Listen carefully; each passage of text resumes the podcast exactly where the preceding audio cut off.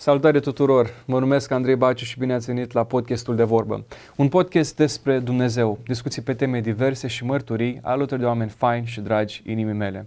Astăzi am o bucurie foarte mare pentru că stau de vorbă cu un prieten drag.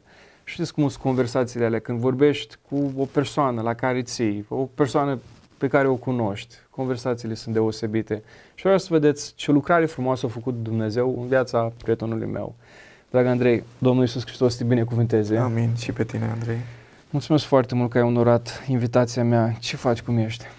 Mă bucur să fiu aici, mă bucur că am putut să ajung să văd și studioul ăsta unde face Dumnezeu atât de multe lucruri și mă bucur de ideea asta pe care ți-a pus-o Dumnezeu pe inimă de a face un podcast. Știu că sunt multe podcasturi pe piață acum, chiar am auzit, cred că chiar zilele trecute pe cineva spunând că ok, acum toată lumea cumva are un podcast, dar cred că atunci când sunt pornite cu viziune de la Dumnezeu și sunt pornite ca o idee venind de la Dumnezeu, atunci cu siguranță o să aibă impactul pe care îl scontăm și îl scontezi tu. Am, am citit și eu undeva zicala asta, încep mulți, dar și tot foarte mulți oameni se lasă. Se lasă, exact. Când am avut viziunea asta de la Domnul, îți povesteam, a fost de la Dumnezeu mm-hmm. și când Dumnezeu îți dă o viziune, tot El va face mai departe și avem Avem idei de sute și sute de episoade, deci nu se poate termina, de asta ne rugăm ca să, ca să meargă. Până la urmă, cred că Dumnezeu a făcut sute și sute de minuni, mii și mii de minuni, milioane de minuni în viețile oamenilor.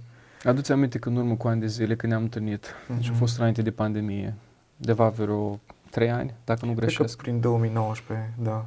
Mai, deci eram la o pizza și ați venit acasă la noi și am început mm-hmm. să povestim că nu, nu te cunoșteam.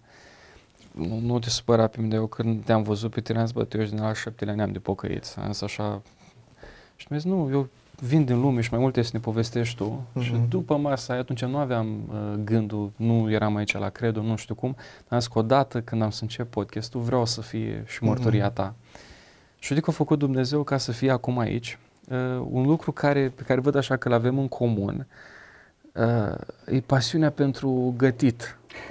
Deci mă uit la postările tale, să mă uită și soția mea. De unde ai pasiunea asta pentru... Văd că este un hobby al tău.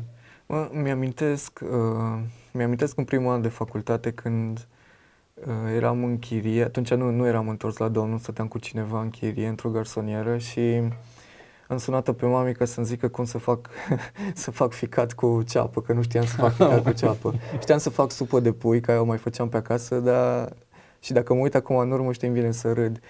Uh, cumva, nu știu, am descoperit că statul în bucătărie și gătitul și îmbinatul aromelor cumva mă relaxează toată chestia asta și până la urmă și gătitul e o artă. Uh, acum nu știu dacă o să sune misogin sau nu, mai ales că în contextul în care ne aflăm știm ce, ce s-a întâmplat cu celebrul vlogger, uh, dar până la urmă cei mai mari și mai buni bucătari sunt bărbații. Mă, și asta nu e un lucru de... Este un lucru adevărat. Da. Adică sunt și femeile noastre, femeile sunt foarte buni gospodine, asta nu spune da. nimeni. Cumva cred că cel mai mult am început să-mi dezvolt pasiunea asta de când o rămase fără însărcinată. Mm. O rămas însărcinată, mi-am dat seama că o să trebuiască să o ajut din ce în ce mai mult în bucătărie. Îmi plăcea să gătesc și înainte, dar nu găteam atât de des. Însă după ce o rămas însărcinată am început să gătesc în fiecare zi. Și după ce s-a născut Petra, mai ales atunci în primele luni, știi cum e, mai ales acum că ai doi, în primele luni eu trebuie să gătesc acolo, măcar cu atâta să o ajut cu curățenie, cu gătit, cu făcut mâncare. Mai da, știi cum, așa și un juriu foarte bun, Petra, este foarte așa o scumpă, fetița ta mai mică. Da, da. Mă uitam la fotografiile pe care le puneai pe, pe Instagram, a zis, mama mea, deci că sunt făcute în studio, dar aia de fapt e... pasiunea ta să... Da, da, da, da. Îmi place foarte mult să gătesc și la un moment dat chiar mă gândeam dacă nu m-aș duce pe direcția asta chiar și ca vocație, ca și job. Ba, mi-am dat seama că m- dacă m-aș duce într-o bucătărie profesională, într-un restaurant, ar trebui să stau douăsprezece ore, paisprezece ore pe acolo și cumva timpul cu familia s-ar conduce.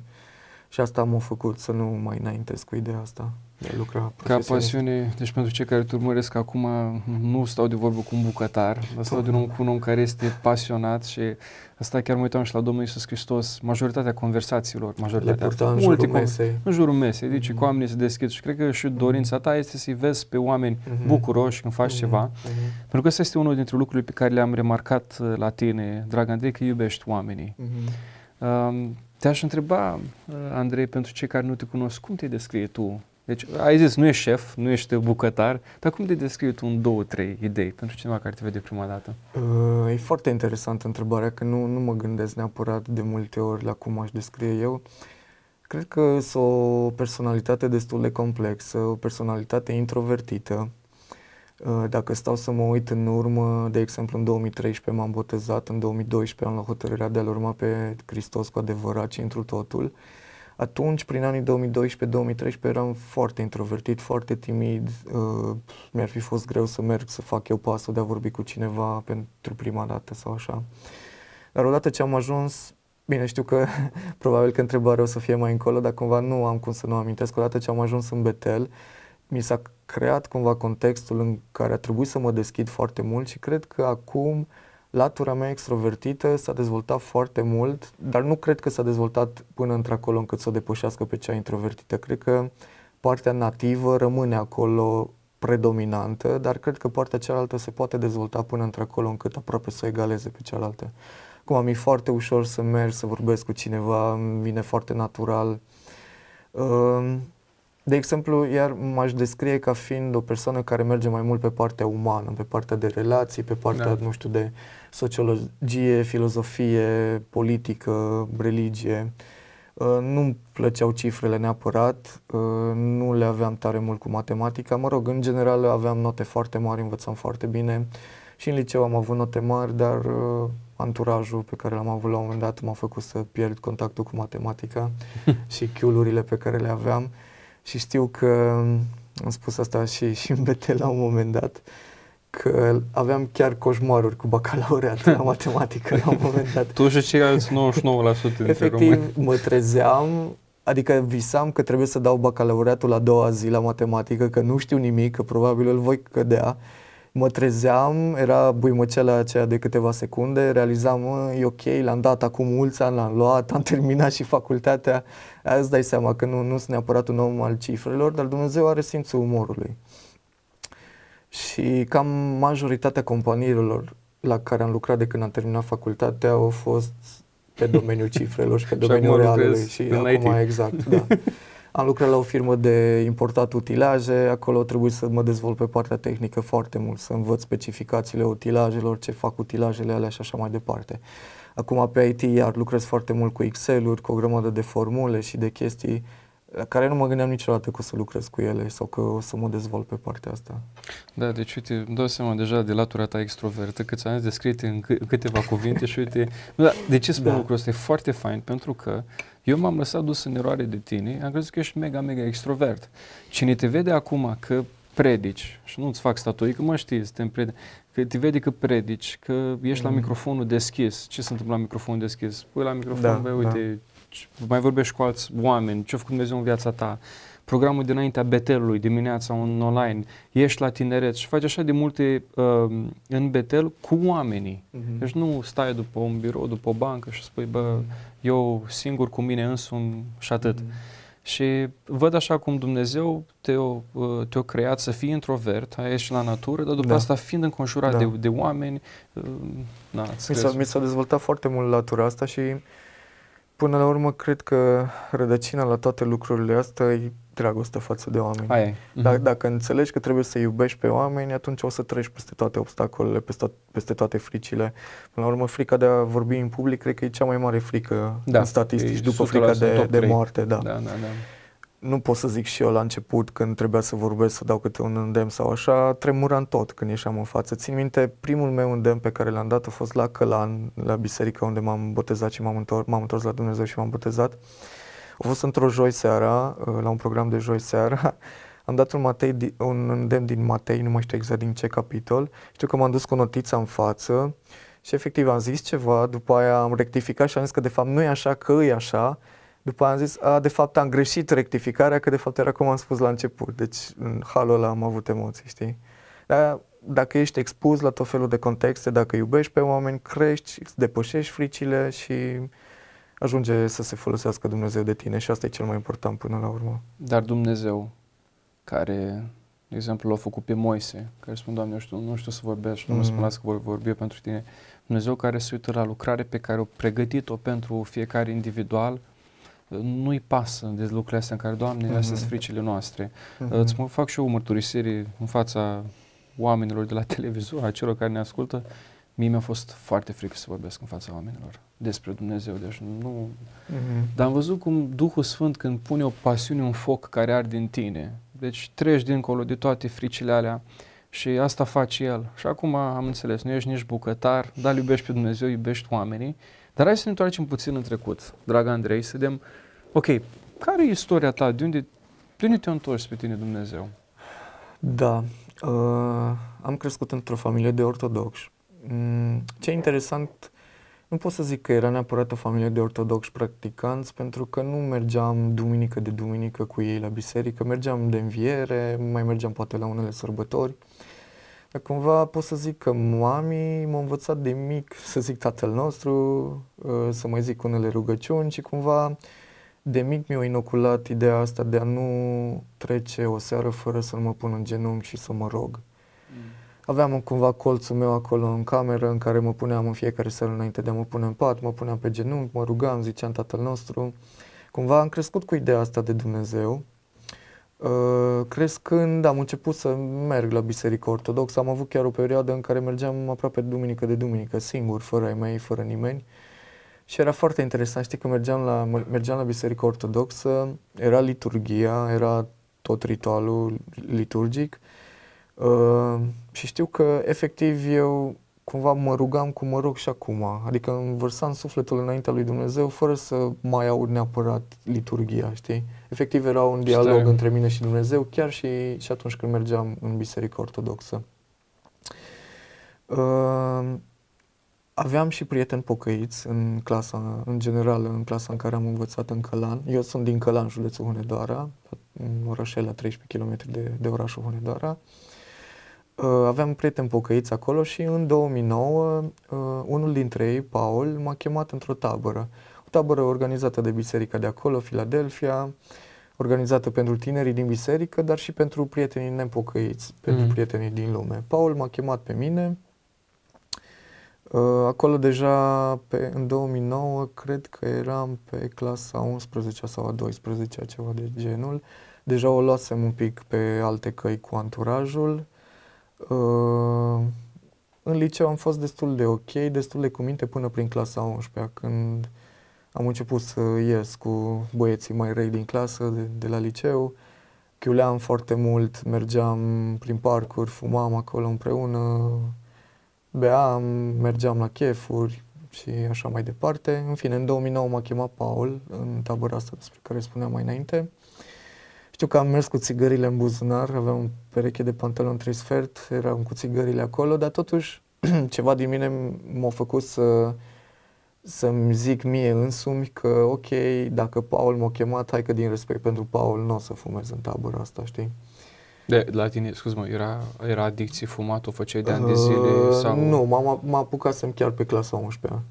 A, deci era o chestie că făcea anturajul. Da, da, da, uh-huh. da, da. Pe clasa a unsprezecea m-am apucat și nu, după aia că o făcea anturajul, că era în parcul liceului, că era un chef, trebuia să, să fumezi și tu. Uh-huh. Și am mers în tabăra asta. Uh, nu mai țin mare lucru, minte mare lucru din tabăra asta, dar țin minte ultima seară. Tabăra a fost în, structurată pe seri, pe echipe, fiecare echipă trebuia să țină programul în seara respectivă în care era programată și chiar în ultima seară a căzut echipa noastră că trebuia să țină programul, echipa din care făcea parte și Paul, dacă bine țin minte. Și, na, în fine, am spălat vasele, am făcut ce am făcut pe acolo, am ajuns la program. Man, nu știu ce-a fost la programul ăla, adică știu ce-a fost acum, da, a fost o, o revărsare de Duh Sfânt așa incredibilă, dar efectiv era un băiat cu vreo un an sau doi mai mare ca noi, deci nu tare mai mare de vârstă, care o predicat și în timp ce predica, efectiv am început toți să plângem, dar toți, mă refer și la cei din biserică și la cei care erau din afară, prietenii nepocăiți care au fost invitați în tabără. Și am început să plângem încât efectiv se duceau acolo, se duceau tone, nu tone, exagerez, dar se duceau foarte multe șervețele, plângeam în hohote cu toții, așa de puternică a fost manifestarea Duhului Sfânt din seara aia. Cumva asta a rămas așa ca o pecete pe memoria mea. După După ce s-a terminat tabăra și m-am întors acasă, cred că am mai mers vreo două, trei duminici la biserică, dar începusem o relație cu o fată. Fix atunci, fix în perioada taberei am început să povestim, după aia ne-am întâlnit și așa mai departe. Și faptul că am început relația asta cu fata m-a făcut să nu merg mai departe, n-al urma pe Dumnezeu și să, să se oprească mersul meu la biserică acolo la două, trei duminici după tabără. Relația cu fata asta a avansat, am fost împreună vreo doi ani, aproape jumătate. Uh, no, mi-a plăcut tot ce se întâmpla acolo, îți dai seama la ce mă refer și așa mai departe. Până, cred că în două mii unsprezece, la final de două mii unsprezece, prin decembrie, la un moment dat, fata hotărăște să pună capăt relației. Am căzut într-un fel de depresie, de fapt n-a fost o depresie cu medicamente, dar a fost o depresie încât în vacanța aia de Crăciun am fost acasă și efectiv nu prea am mâncat mare lucru, stăteam, plângeam, mami venea cu mâncarea, se ruga de mine să mănânc, se ruga de mine să ies, se ruga de mine să fac orice, numai să nu mă mai vadă în starea aia, nu puteam să ies din starea aia. Uh, na, m-am întors după vacanța de Crăciun la facultate și am început să ies din ce în ce mai mult cu cei din facultate. Cumva am zis, mă, ok. Uh, înainte când, când eram în relație nu ieșeam cu cei din facultate, tocmai din cauza relației.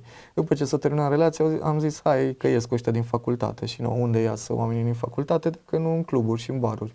Am fost într-o grămadă de cluburi și de baruri din Cluj. Eu nu pot să-mi imaginez cu... Uh, nu știu, repet, când te-am văzut prima dată, că ai trecut prin, prin, prin așa ceva și în momentele astea în care erai mm. în... să nu dăm nume și așa, dar...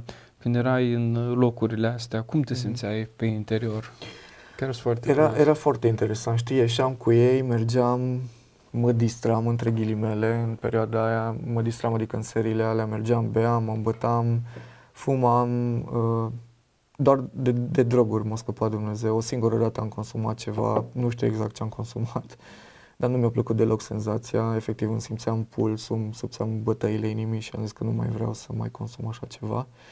Dar când ieșeam cu ei mă distram, dar știi ce era interesant? Uh, distracția asta cred că era aparentă, pentru că ajungeam acasă dimineața, nu știu, în jurul de trei patru dimineața cu taxiul, intram în camera unde stăteam în chirie și mă simțeam așa de gol pe dinăuntru. Deci după ce toată noaptea fumasem, beam, mă îmbătasem, mă distrasem, eram în centru atenției, ajungeam acasă, mă simțeam atât de gol și îmi venea să plâng. Efectiv mă schimbam, mă puneam în pat și mă, ce îmi venea să plâng, nu știam ce-i cu mine, Doamne, Doamne acum, atunci, ce-i cu mine, de ce mă simt așa de gol, de ce, de ce nu mă simt împlinit, ok, sunt în anturajul ăsta, îs apreciat, îs fac parte din gașcă, fac toate lucrurile astea, ce-i cu mine, știi? Și am continuat să fac lucrul ăsta până prin iunie, deci cu jumătate de an am ieșit în continuu cu colegii de facultate. Iar în iunie, deja când se apropia vacanța de vară, stăteam și mă gândeam, ok, se apropie vacanța de vară, o să merg acasă, ce o să fac? Nu o să-i mai am nici pe ăștia, pe colegii ăștia, știi? Poate că o să am pe alții pe la Călan cu care să pot ieși, dar asta e ceea ce îmi doresc, adică văd că de, deja de jumate de an ies aproape zi de zi în cluburi, în baruri, văd că mă simt tot mai gol, nu mă simt deloc împlinit. Și cumva mi-a, mi-a venit în minte ideea asta care acum îi prostească, atunci nu mi se părea prostească. Efectiv eram într-o seară, ascultam muzică trance, îmi plăcea foarte mult trance-ul. Trance-ul e muzica aia care te bagă într-o stare din aia psihedelică, foarte faină. Da. Chiar am citit că trance-ul e muzica cea mai bună pentru consumat droguri. E, e, creează cadrul perfect pentru consumul de droguri. Ascultam ceva radio de trance și mi-a venit ideea asta, mă, ce-ar fi să-i dau și la Dumnezeu o șansă? Eu să-i dau lui o șansă, știi, stând și uitându-mă în urmă. Și cumva am zis, ok, hai să-l sun pe Paul, hai să-l contactez pe Paul după ce nu mai vorbisem de ceva vreme cu el.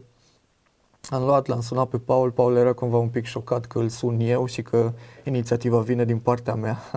Pentru că în ultima vreme când, mă, când vorbeam cu el și el mai deschidea subiectul despre Dumnezeu, eu închideam repede orice, orice conversație pe subiectul ăsta. De ce? Chiar sunt curios. Probabil că se sădise ceva în două mii nouă, am mai avut și alte contacte cu, cu biserica, dar nu chiar ca, ca experiența aia din două mii nouă și probabil că adânc în interiorul meu se îngropase ideea asta că Dumnezeu există, e real, mă ascultă și dacă vreau să-L urmez trebuie să o fac până la capăt, adică că nu vreau să o fac cu jumate de măsură și nici nu vreau să mă mint pe mine și nici pe el, știi? Da, sămânța aia plantat, uite, sămânța, când a murit, da, er, nu, nu murise, da, nu murise. Și cumva mi-am dat seama că nu, nu aș putea să merg să zic ok, îl urmez și pe Dumnezeu, dar mă duc și cu lumea, știi? Nu mm. n-aș fi putut să fac chestia asta. Cumva era ceva. Nu poți slujești la doi stăpâni, da. Să-l urăști pe unul și să-l iubești pe altul, cum zicea Domnul da. Iisus. Și cumva în vara aia, în vara lui două mii doisprezece, când l-am sunat pe Paul și am zis că când o să vin în vacanță la Călan, vreau să merg cu el la biserică și vreau să-l urmez pe Domnul, cumva am simțit că nu mai e nimic care să mă tragă în spate, nu mai e nimic care să mă lege, nu mai e nimic care să mă împiedice să-l urmez pe Hristos. Cumva, deși a fost foarte greu și m-a băgat în depresie și am suferit și așa, faptul că relația se dusese, cred că a fost uh, piedica care s-a luat și declanșatorul care m-a făcut să vreau să-L urmez pe Hristos.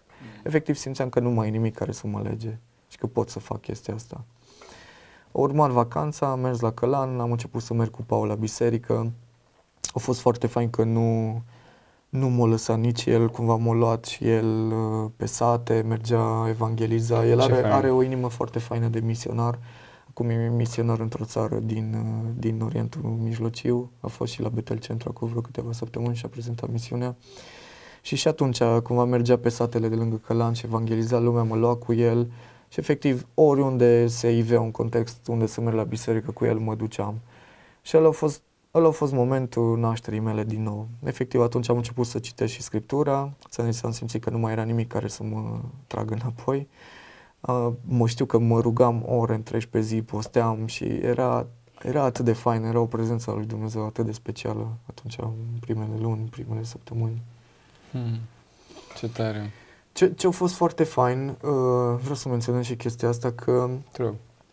am observat, uh, la ultimele botezuri am văzut foarte multă lume, foarte mulți dintre cei care s-au botezat în Betel, care s-au botezat în Betel, că cumva familiile nu erau de acord, au fost niște piedici. Da, da. Uh, Dumnezeu mi-a făcut un așa de mare har și m-a iubit atât de mult și mă iubește atât de mult încât m-am botezat împreună cu ai mei deodată, împreună cu mami și cu tati, am intrat în apa botezului toți trei deodată. Deci nu doar că nu m-au împiedicat să mă botez, ci s-au întors și ei la Hristos. Uh, Dar eu au văzut o schimbare în viața ta. Da, e, e interesant. Tati uh, l-a chemat un fost coleg de-a lui, din lice- cred că din liceu, l-a chemat la o evangelizare la Călan și de atunci au rămas în biserică, cumva independent de mine, adică eu încă nu, nu, nu luasem decizia asta de a-L urma pe Hristos până la capăt. Mm. După aia am urmat eu și după aia urma mami, ultima. Uh, mami, cum, am avut și eu niște probleme de sănătate, cumva uh, începuseră să dispară problemele alea de sănătate. Au văzut și schimbarea în mine, de la cum eram în, la Crăciunul anterior, la cum eram vara aia, o schimbare ca de la cer la pământ. Au văzut uh, dragostea pe care încep să o am, uh, cumva schimbarea radicală pe care până la urmă o produce nașterea din nou și o produce Duhul lui Hristos. Și eu zis că vrea să se boteze și ea și vrea să vină și ea la biserică și așa am ajuns să ne botezăm toți trei deodată. Băi, ce fain!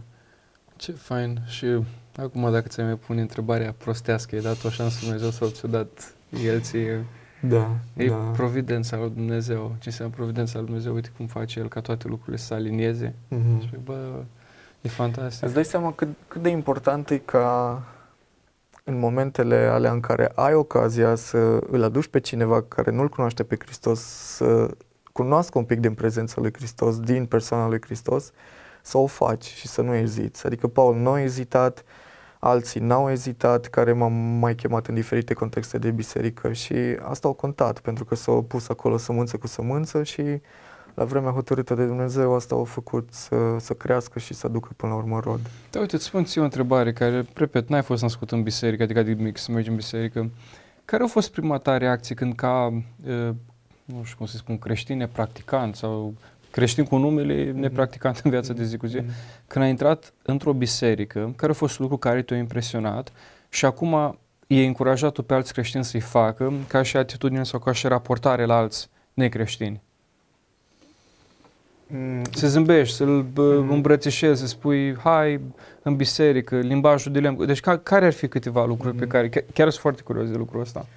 Uite, acum pot să spun de exemplu din experiența Betelului. Okay. Ce m-a atras pe mine foarte mult și m-a făcut să rămân în Betel, poate că o să ajungem și la povestea cum am ajuns de fapt în Betel. Despre asta vreau să vorbim după întrebarea asta.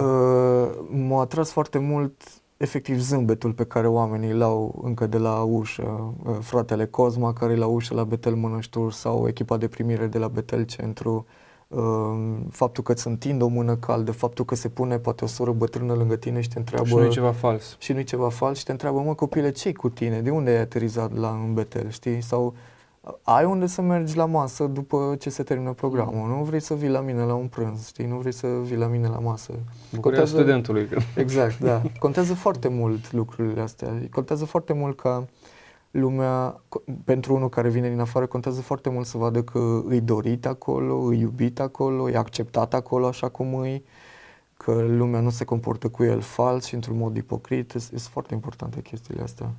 Da, asta conștientizam cu Anca când am mers într-o biserici necunoscute mm-hmm. și doar ca, nu ca slujim, doar așa și vedeam pe cineva care dădea o mână, da, bă, prima experiență pe care am avut-o noi cu Betelul, n-am fost în Mănăștur, habar mm-hmm. n-aveam, nu, nu știam pe nimeni.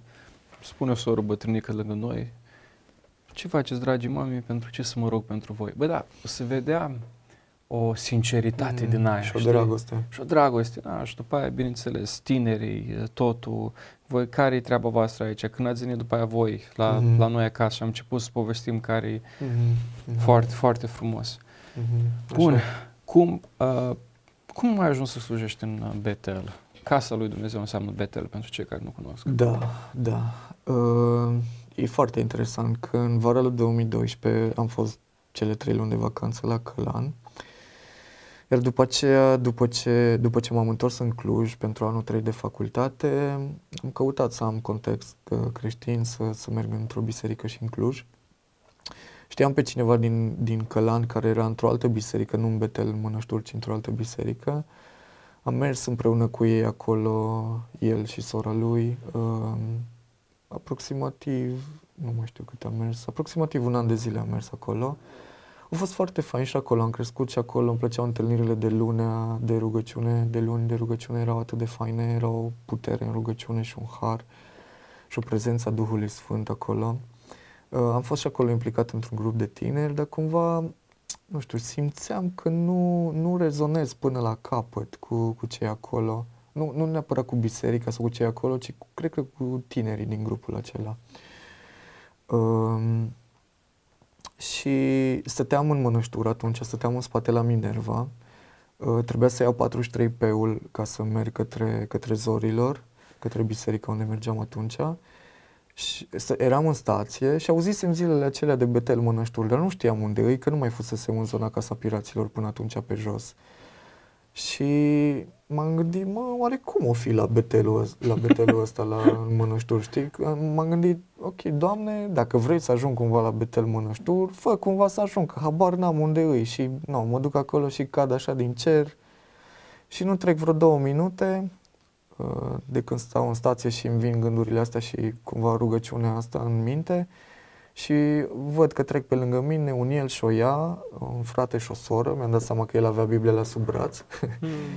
nu știu cât aveau, la vreo cincizeci de ani, dar de exemplu dacă mă pui acum să-mi aduc aminte cine erau, habar nu am, nu știu, nu știu cine, nu știu dacă nu au fost niște îngeri ai Domnului, dacă chiar au fost niște oameni reali sau îngeri, da, glumesc, dar... Și nu, mi-am dat seama că dacă e cu Biblia la sub braț și o ia în direcția în care știam eu că ar fi Betelul, ar trebui să ajung la Betel, dacă mă țin da, după ei. După și ei. M-am dus așa tiptil, tiptil în spatele lor, speram să nu se întoarcă în spate, să nu se simtă urmăriți. Da. Da, da, da.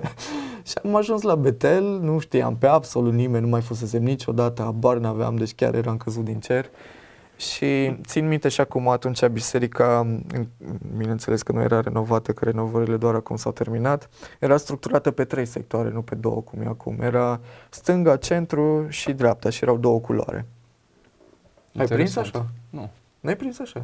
Niciodată. Deci erau, erau trei sectoare și m-am pus pe sectorul din dreapta, m-am pus cred că pe al patrulea rând din spate. Am zis să mă pun cât de spate posibil ca să nu mă observe nimeni. A, dacă acum sunt două, stai că acum da, mă gândeam acum cu... sunt două sectoare, doar un culoar pe mijloc da, și da, bine, da, cele da, două de pe lateral care nu neapărat se da, pun. Da, da, da, da, da. Ok.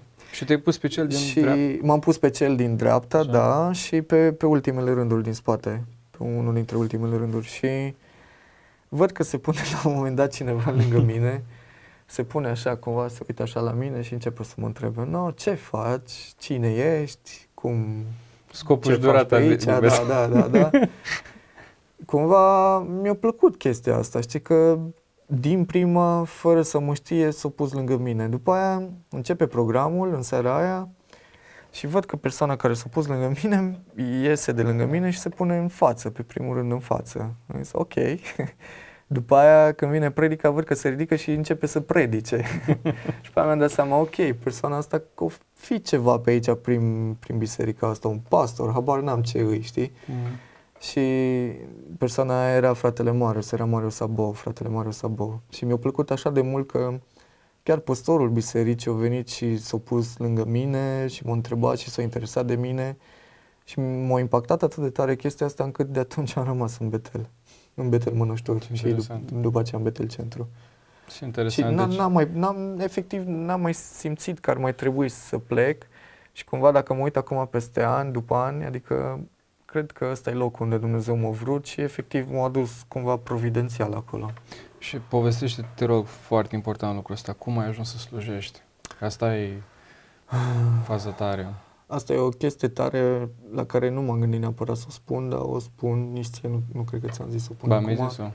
Ți-am zis-o? Da, da, da, da. M-am povestit, de asta te-am întrebat, dacă nu aveam cum... Uh, deci în Betel Mănăștur am început să merg undeva de prin două mii treisprezece, la final de două mii treisprezece. Prin toamna lui două mii treisprezece, ceva de genul.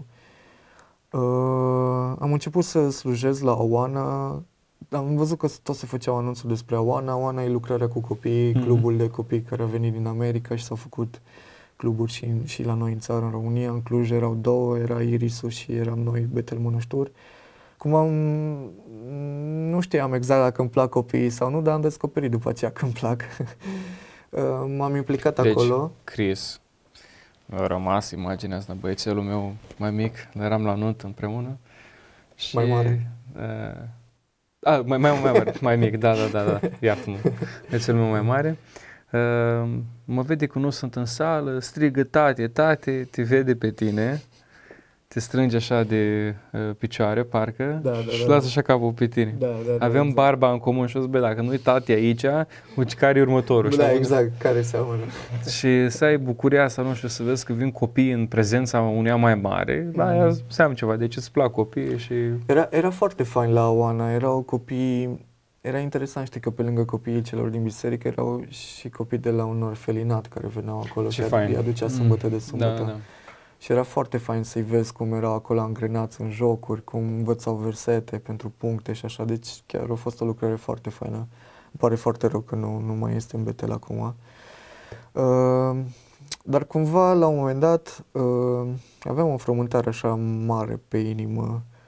Uh, nu mai știu cum ajunsesem la o discuție cu cineva care cumva îmi spusese că nu... Eu nu aș fi bun de lider, că nu aș fi bun să merg pe partea asta, că... și așa mai departe. Că n-ai dar, că ți-mi minte când mi-ai povestit da, asta, da. N-ați poftim? Da. Și cumva au început să apară frământări în, în inima mea, dar nu neapărat că îmi doream să fiu lider, că nu, nu aveam dorința asta în inimă, ci efectiv au început să apară întrebări, mă, oare chiar nu, nu știu, nu-s bun de nimic în lucrarea lui Dumnezeu, oare chiar are dreptate persoana asta? Știi, cumva au început să apară gândurile astea. Asta ce important de scuz, mă, mică paranteză. Doamne, ce important e să veghem la lucrurile pe care le spunem. Cum spune acolo în proverbe că în limbă stă moartea da, sau da, viața. Da, deci să vezi pe cineva, nu știu, dacă de bine te cunoștea, dar mai ales tânăr în credință, să-i spui o chestie din asta. De asta sunt foarte mulți care au renunțat. Și păcate, mai da. Fain este să întărești pe unul, chiar dacă au spus niște prostii, la, prostii nu prostii, chestii imaturi sau aspect, încurajează, spune, hei, ia-l cu dragoste, nu știu cum. Și practic pe tine te-a afectat lucrul ăsta, da. Ai trecut prin frământări, da, început da, să te rogi, Doamne, ce vrei da, să fac. Da. Și da, exact, efectiv am început să mă rog, ok, Doamne, unde mă vrei și până la urmă ce, ce să fac în biserică, dacă nu, ok, înțeleg că poate nu ai pus în mine chestiile astea de lider, calitățile și așa, dar arată-mi unde să mă duc, știi? Și știu că stăteam, eram la lucru, la Utilben lucram atunci și vine un telefon de la fratele Adi Tămaș și stau și mă uit și atunci nu aveam o relație, nu știu cât de apropiată cu el, adică ne știam și așa, dar și mă întrebasem oare de ce, de ce mă sună. Că de obicei știi cum e, cum e vorba, că dacă te sună păstor înseamnă că nu-i de bine. Da, da, da. N-ai făcut bine. În Betel nu-i cazul ăsta. Uh, mă sună Adi și, în fine, vorbim ce vorbim și la un dat îmi pune întrebarea, auzi Andrei, Uh, uite, avem nu știu câți tineri înscriși, era început de an universitar, în două mii cincisprezece. Avem un număr foarte mare de tineri care s-au înscris pentru grupuri, acum odată cu începerea anului universitar. Am dat drumul la, cred că grupul lui Emi se dăduse drumul atunci, grupul lui Andrei Pop, grupul lui Andrei Ghica și cred că mai erau unul, erau, cred că erau trei sau patru grupuri și a mea era al patrulea sau al cincilea după aceea, în fine. Am dat drumul la grupurile astea și ne-am gândit că am, am, am mai avea nevoie de un grup. Nu ai vrea să te bagi să începi un grup și să fii lider la un grup. Deci, man, când am auzit întrebarea aia, efectiv am început să plâng instant, știi? Am început să plâng pentru că era efectiv cumva răspunsul la frământările mele, dar era un răspuns atât de specific și așa de clar de la Dumnezeu și... și destul de rapid, adică nu a durat chiar foarte mult uh, timp pentru frământările pe care le-am avut. Și efectiv am, am, am început să plâng. Știu că după aia am închis cu Adi, am zis că o să mă rog și așa, că nu, nu voiam să... Răspuns atunci la emoții. Exact, exact. Mm-hmm. Și, și după ce am închis la Adi, m-am întors înapoi la birou, la calculator și efectiv îmi dădeau lacrimile. M-am simțit și atunci cumva așa o prezență a lui Dumnezeu și... faptul că el e acolo în spate, mi-a văzut frământarea inimii și mi-a dat și răspunsul și mi-a arătat încotro ar trebui să merg.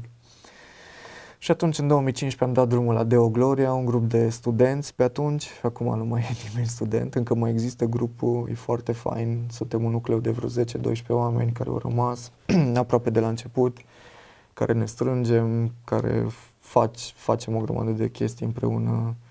Deja au început să se căsătorească oamenii de prin grup, poate devine încet, încet un grup de familie și e foarte fain. Asta, a, cam de aici au pornit uh, cumva ascensiunea mea și slujirea mea mai puternică în Betel din două mii cincisprezece.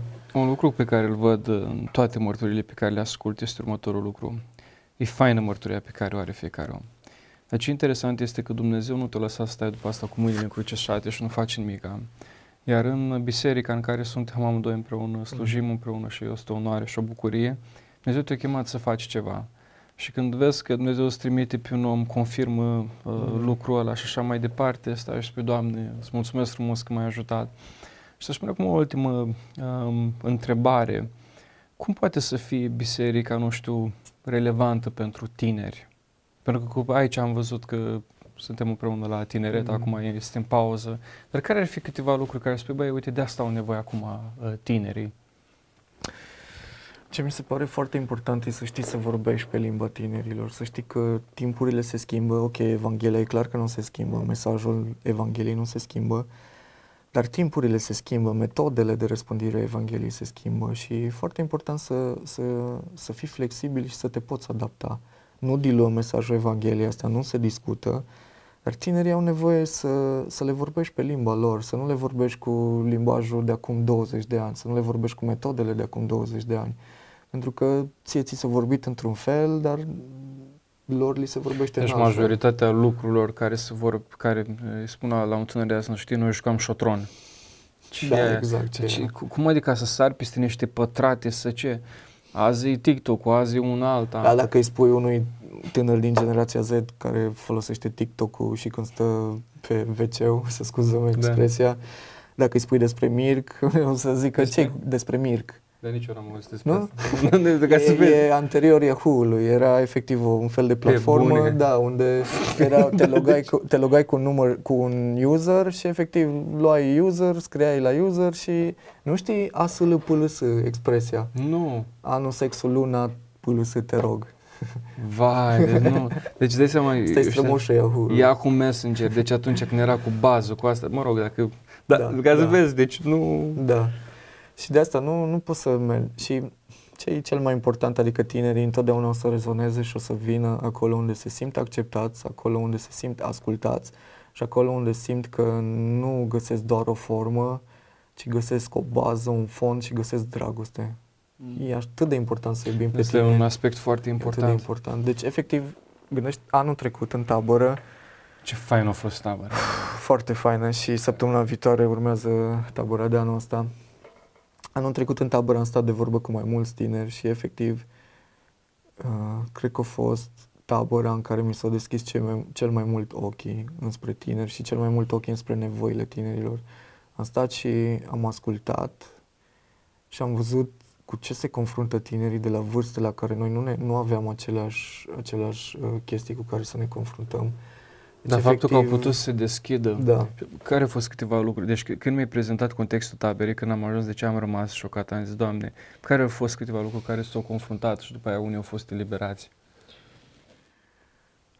Mă, alcool, droguri, dar cumva ce m-a durut cel mai tare, chiar și abuzuri și chiar și abuzuri Traume. sexuale. Da, da, da, da, da.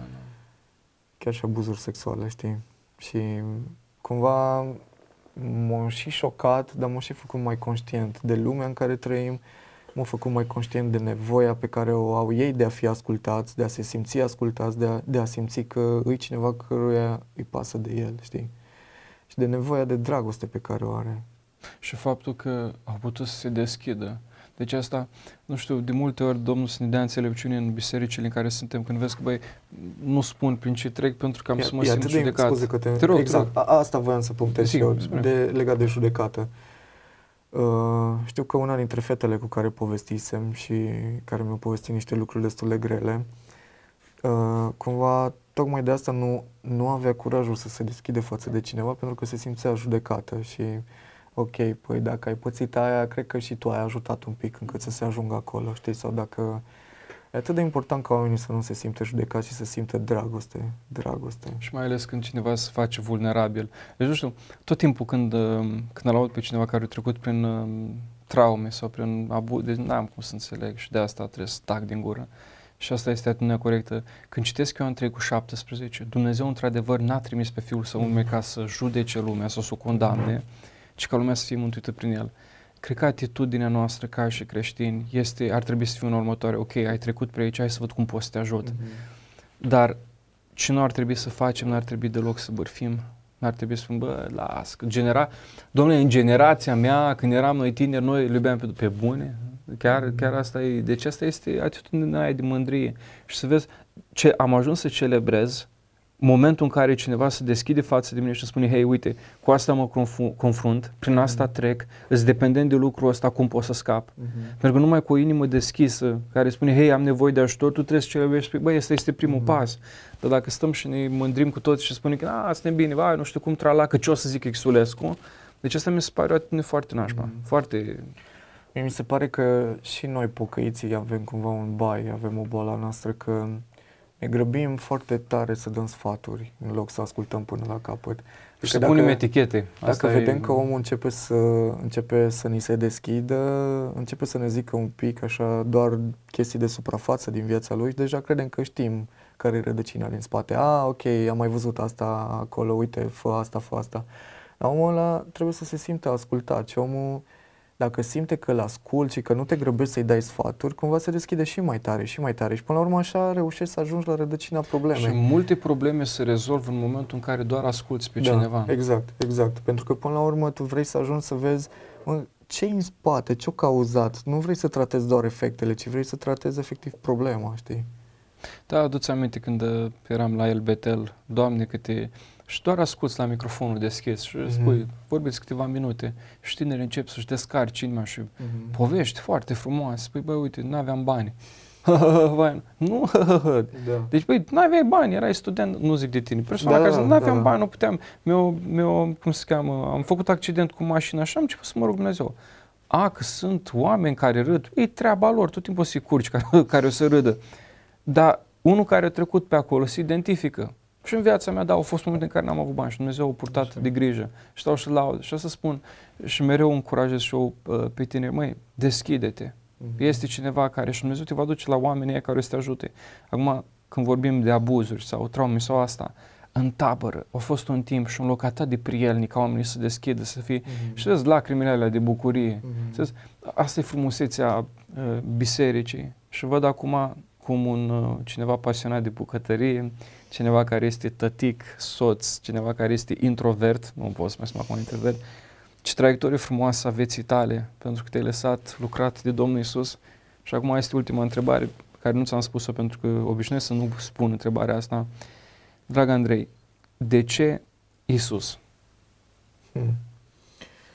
De ce Isus? Pentru că altfel nu cred că se poate. Chiar stăteam și mă gândeam, ok, dacă ar fi să mă întorc, de unde m-a ridicat Iisus, dacă ar fi să mă întorc înapoi,